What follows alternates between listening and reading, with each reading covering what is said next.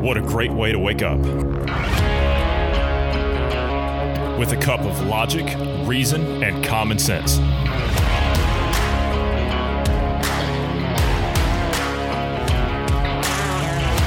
Welcome to the Independence Morning View.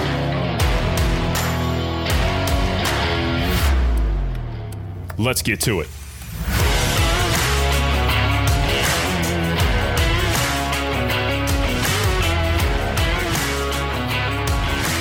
Good morning to you wherever you are in the world. I'm Johnny Anderson. I'm joined this morning by Bruce Adams. Good morning, Bruce. How are you this morning? Oh, healthy, alive, doing well.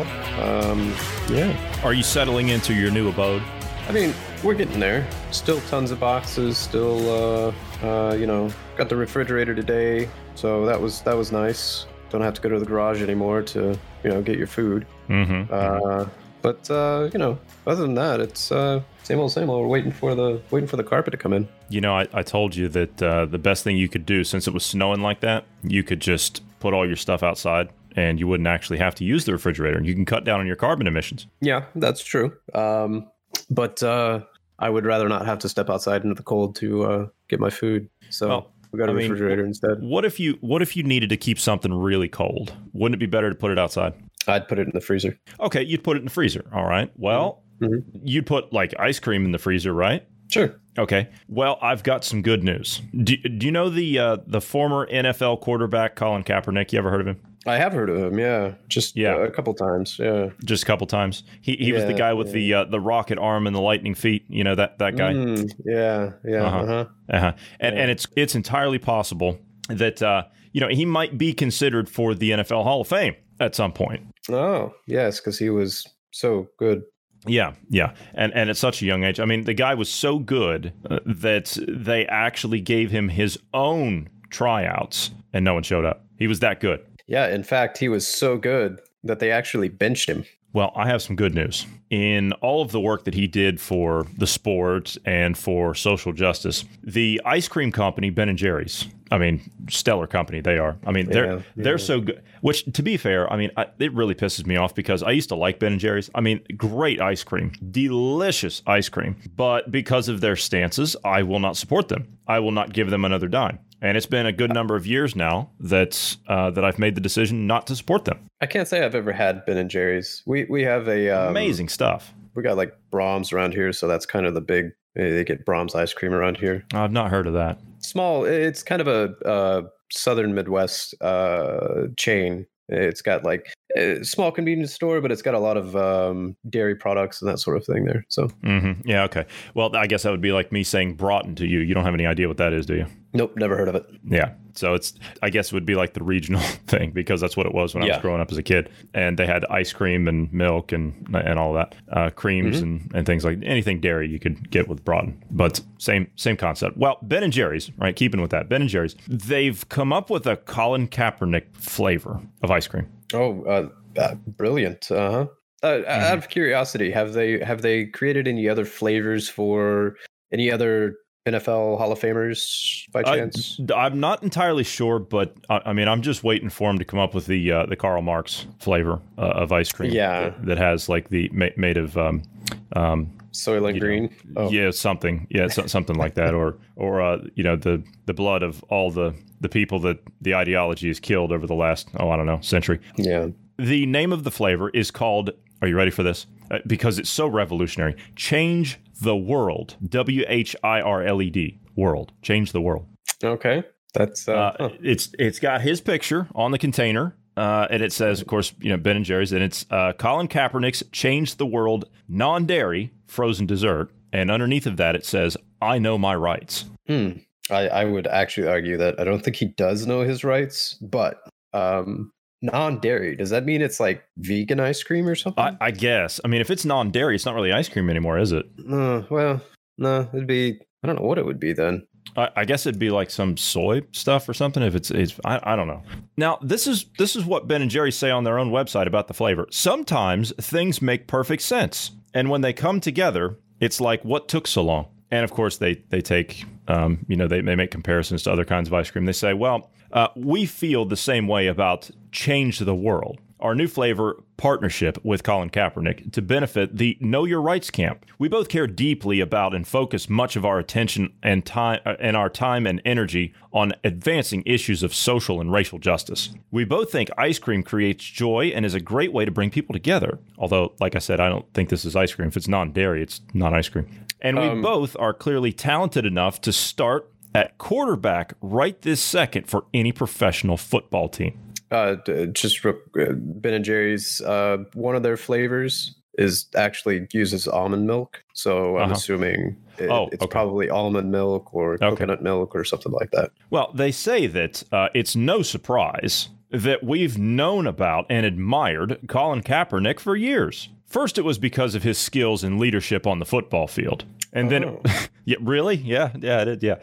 And then it was because of his efforts to use his position and voice his protest, excuse me, and his voice to protest police violence, systemic racism, and white supremacy. He sacrificed his career just so that he could speak up for and stand with people who have been systematically oppressed. That kind of courage is uncommon and desperately needed. Hmm. So he was protesting from his uh, bench seat, you know. Um, I, I, I guess, yeah. He, he was he was sitting there and uh, making millions of dollars for apparently being oppressed. I, I'm not quite sure how that works. I, I I don't understand that one. It- have you have you ever um, received the level of oppression that he had, like getting business deals with Nike, for example? Oh, that's billions. That that's hundreds of millions, if not billions, of dollars. Yeah. So, I mean, I haven't seen that kind of oppression myself. Um, it's just ridiculous. It's unbelievable. I've never seen people that are uh, oppressed so much that they make hundreds of millions of dollars. I've never seen anything like that. I mean, if that's the case, I mean, maybe I need to be oppressed. Stands to reason. Uh, yeah, if that's if that's what oppression is, geez, give me give me a good. I was going to say, give me a yeah, give me give me a couple of helpings of uh, of oppression Yeah. there because if that's going to get me hundreds of millions of dollars, you know, I'll take it. Let's have it. Anyway, uh, yes, by the way, it is vegan. It says, now here we are six months later with a brand new full time flavor, change the world. It's vegan because Kaepernick is a committed vegan. Now, see, he's he's vegan. So, of course, it couldn't be actual ice cream. So, it, it had to be, yeah. And it's delicious. I'll have to take your word on that, Ben and Jerry's, because I'm not going to be buying it. Uh, and Did I'm not going to be buying Go ahead. say what flavor? Did it actually say which flavor? Well, see, they created this flavor. So if you're Oh. asking what's in it, uh, it's uh, it's got uh, fudge chips, graham cracker swirls, and chocolate chunks. It looks like So more or less like s'more or something. uh, something like that. I, I guess I, I'm not sure, but I mean, I mean, don't you want to try? Don't you want to taste what social justice tastes like? I mean, it's uh, to me that that to to me that's that's just it's taking part in it. And and to be honest with you, they say the sweetest part is that all of his proceeds from the sales of the flavor will go right to his cause. Mm. hmm You right, know, right to his, uh, his cause of uh, Know Your Rights camp. It's, it's all going to go right into that cause, which I, I'm sure that that's a um, a tax exempt foundation that's perfectly legit and on the up and up. Uh, it says where this this mo- this money will help the organization expand its outreach to Black and Brown youth all over the country. And the Know Your Rights camp is all about helping youth see and understand their own beauty and power while working to dismantle systemic racism and white supremacy. And Ben and Jerry say that we are honored to be partnering with Colin Kaepernick in this movement. Colin Kaepernick in this movement to change the world, and we look forward to working together in the fight for justice and racial equality for a long time to come. Well, I'm so excited um, to try the flavor that um, I won't even grace it to scrape my boot off with its container. Isn't that awful? Isn't that absolutely awful? I just, I mean, out of principle, honestly. I can't. No. The, just just the sheer magnitude that they actually have to create something like that is insulting. It's, it's insulting to everything that's that Western civilization as a whole has worked past for the last seventy years. I mean, technically, in America's uh, case, we've been trying to work past that for what 200 years. I mean, Mm-hmm, mm-hmm, mm-hmm. we, we've been we, we had the whole freaking civil war about slavery, and now it's been a Actually, it's actually, a- it wasn't. It wasn't that. Actually, It- that's it. Later became about that because it was so unpopular. it was about the agriculture or the industrial base wanted to pull away from the agricultural base, and it was yeah. Well, yeah, but I mean, agriculturally, they their workforce were slaves. I mean, so Yeah, yeah, I, I. I get it. So, but nonetheless, we we did fight it there, and that's what it ended up being. At least, you know. So I, I don't know. It- it's just, is there really a I go back to thinking about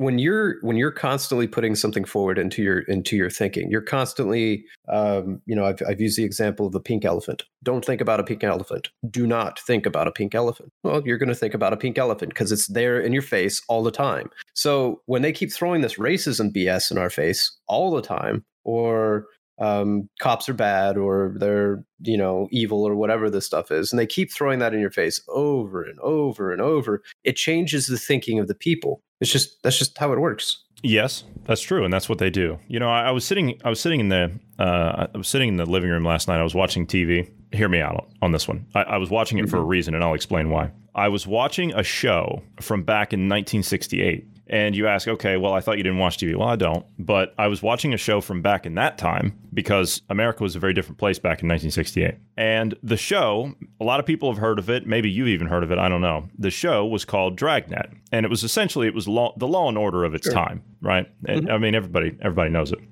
And I saw I watched two episodes, and the first episode I watched was a bunch of kids. It was juvenile. It was a juvenile case. It was a bunch of kids that were robbing grocery stores. And of course, when you uh, uh, you had like little neighborhood and community markets back then, they would carry more than just what you would find at a supermarket these days. They would have all kinds of like uh, gardening tools. They would sell firearms. They would uh, sell ammunition. They would uh, sell uh, produce, like gardening things. Like you could buy seeds and, and all kinds of stuff, right? So it was different shops back then. Wasn't run by corporations. It was actually run by people. And they finally arrested these three kids. And as I'm sitting there watching this uh, this show, and they're, and they're sitting there being interrogated by these police officers, and I'm hearing them regurgitate back this uh, this ideology that they're putting forth about how they're going to create this utopian community and how the system's oppressing them, and you know you're the fuzz and you're the man and all that stuff, right? Well, I realized what I was watching. I was watching a group of people that were trying to start their own Chaz. That's what I was watching, and it was exactly that. It's the same ideology, is my point. It's the same talking points. The only difference is, I mean, look at these people that are in politics. These are the dope smokers from the 60s and the 70s. These are the the, the, ideolo- the ideologically twisted people that were smoking dope under a tree on the quad somewhere of some university campus. And they've brought that ideology up. They're now sitting in office and they've brainwashed an entire generation to believe this garbage. And so the next episode comes along. And as I'm watching the second one, they, they got called to go on to this. Uh, it was like a, um, I almost want to say it was like a podcast of its time. So it was a TV show and they were sitting up there on stage, they were on a panel. So you had the two police officers, and then you had a, a hippie bum and uh, and a drugged out degenerate college professor on the other side with a moderator in the middle and it was the, the name of the show was like uh, speak your mind or something like that and then of course the audience was uh, a mixed group of people of you know all different backgrounds and everything else it, they had uh, mexican americans uh, african americans white um, uh, Asian, I mean, the, the works, right? And so they would come up to the podium, they would ask questions at the end of the discussion. And the whole time I'm sitting there watching this, I'm watching these uh, the, these so-called academics and these hippies on on their points, and they're arguing exactly the same identity politic points that we're hearing today. Exactly the same. And this is a show from back in 1968, 1969. My point is is that the influence has always been there. The the ideology to turn the next generation has always been there and it's always been through these these institutions. And this is precisely why uh, the organizations have targeted these institutions. And Bruce, I'll have to send you those episodes. They're only like 15 minutes long, and you have mm-hmm. to see this. Mm-hmm. You, you, as soon as I was watching this, I'm like, this is exactly like it's word for word what we're hearing now. It's word for word. Of course, like I said, back then the the attitude of the general public was was different because you were just coming out of the war, and so I mean, we still had a nation that was largely full of principled people. And the two guys that played the cops in this, they're actually making valid points, and the the point was was telling the the average person out there, bringing awareness to this ideology that's extremely destructive. Uh, and, and I just wish that we still had that that version of of principle that's being promoted in the mainstream. Instead, the people that were sitting on the opposite end of this panel of this TV show are now the ones that are running the agenda behind the the entertainment and the um, identity politics. That's interesting. It's very interesting. Test hello one. Two. Oh, hello, mate. We're actually in the middle of recording a morning show. We got ten minutes left, so we can bring you in on the last ten minutes here, if you like. Uh, sorry, I didn't mean to interrupt you. No, no, of course not. Good morning, Marty. How are you? I'm I'm very well. How are you? Fantastic. Thank you very much. Nice to see you this morning. Wasn't expecting you till later on this afternoon. Uh, no, well, I, I thought I'd get in and get ready as we've got so much to talk about. And um, yeah, so please crack on, chaps. Oh, okay. Well, we were just talking about uh, TV shows from back in the 1960s. So, uh, yeah, it's way earlier than your time, I'm sure. Uh, go on then. To name uh, no, we just hmm. we just finished. The name of the TV show is an American TV show. Actually, I don't even know if you guys would have had it over there in the in the UK. It's called Dragnet. Oh yeah, Dragnet. Um, it, it, the same people who made Police Story and all that sort of yeah. stuff. Uh-huh, uh-huh. Um, yeah. I can't remember his name now. White haired chap. Uh, and then there was the really tall one who had large pieces of food that would fall from his mouth. You could never see his head. No, I don't. Uh, I don't recall that one. You don't? Oh, okay. No, no, I don't recall that one.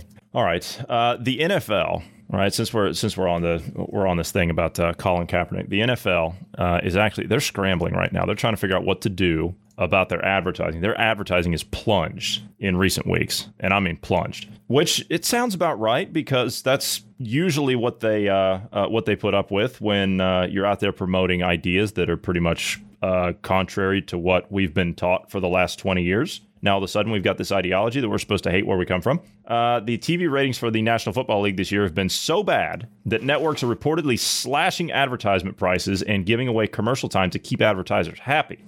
TV networks are feeling the strains of disappointing NFL ratings as they're forced to restructure deals with advertisers to make up for their smaller audience and their opportunity to make money off of remaining games during this lucrative holiday season. I can't help but think that the gentleman we talked about in the beginning of this uh, this this morning show is the start of this. Wouldn't you agree, Bruce?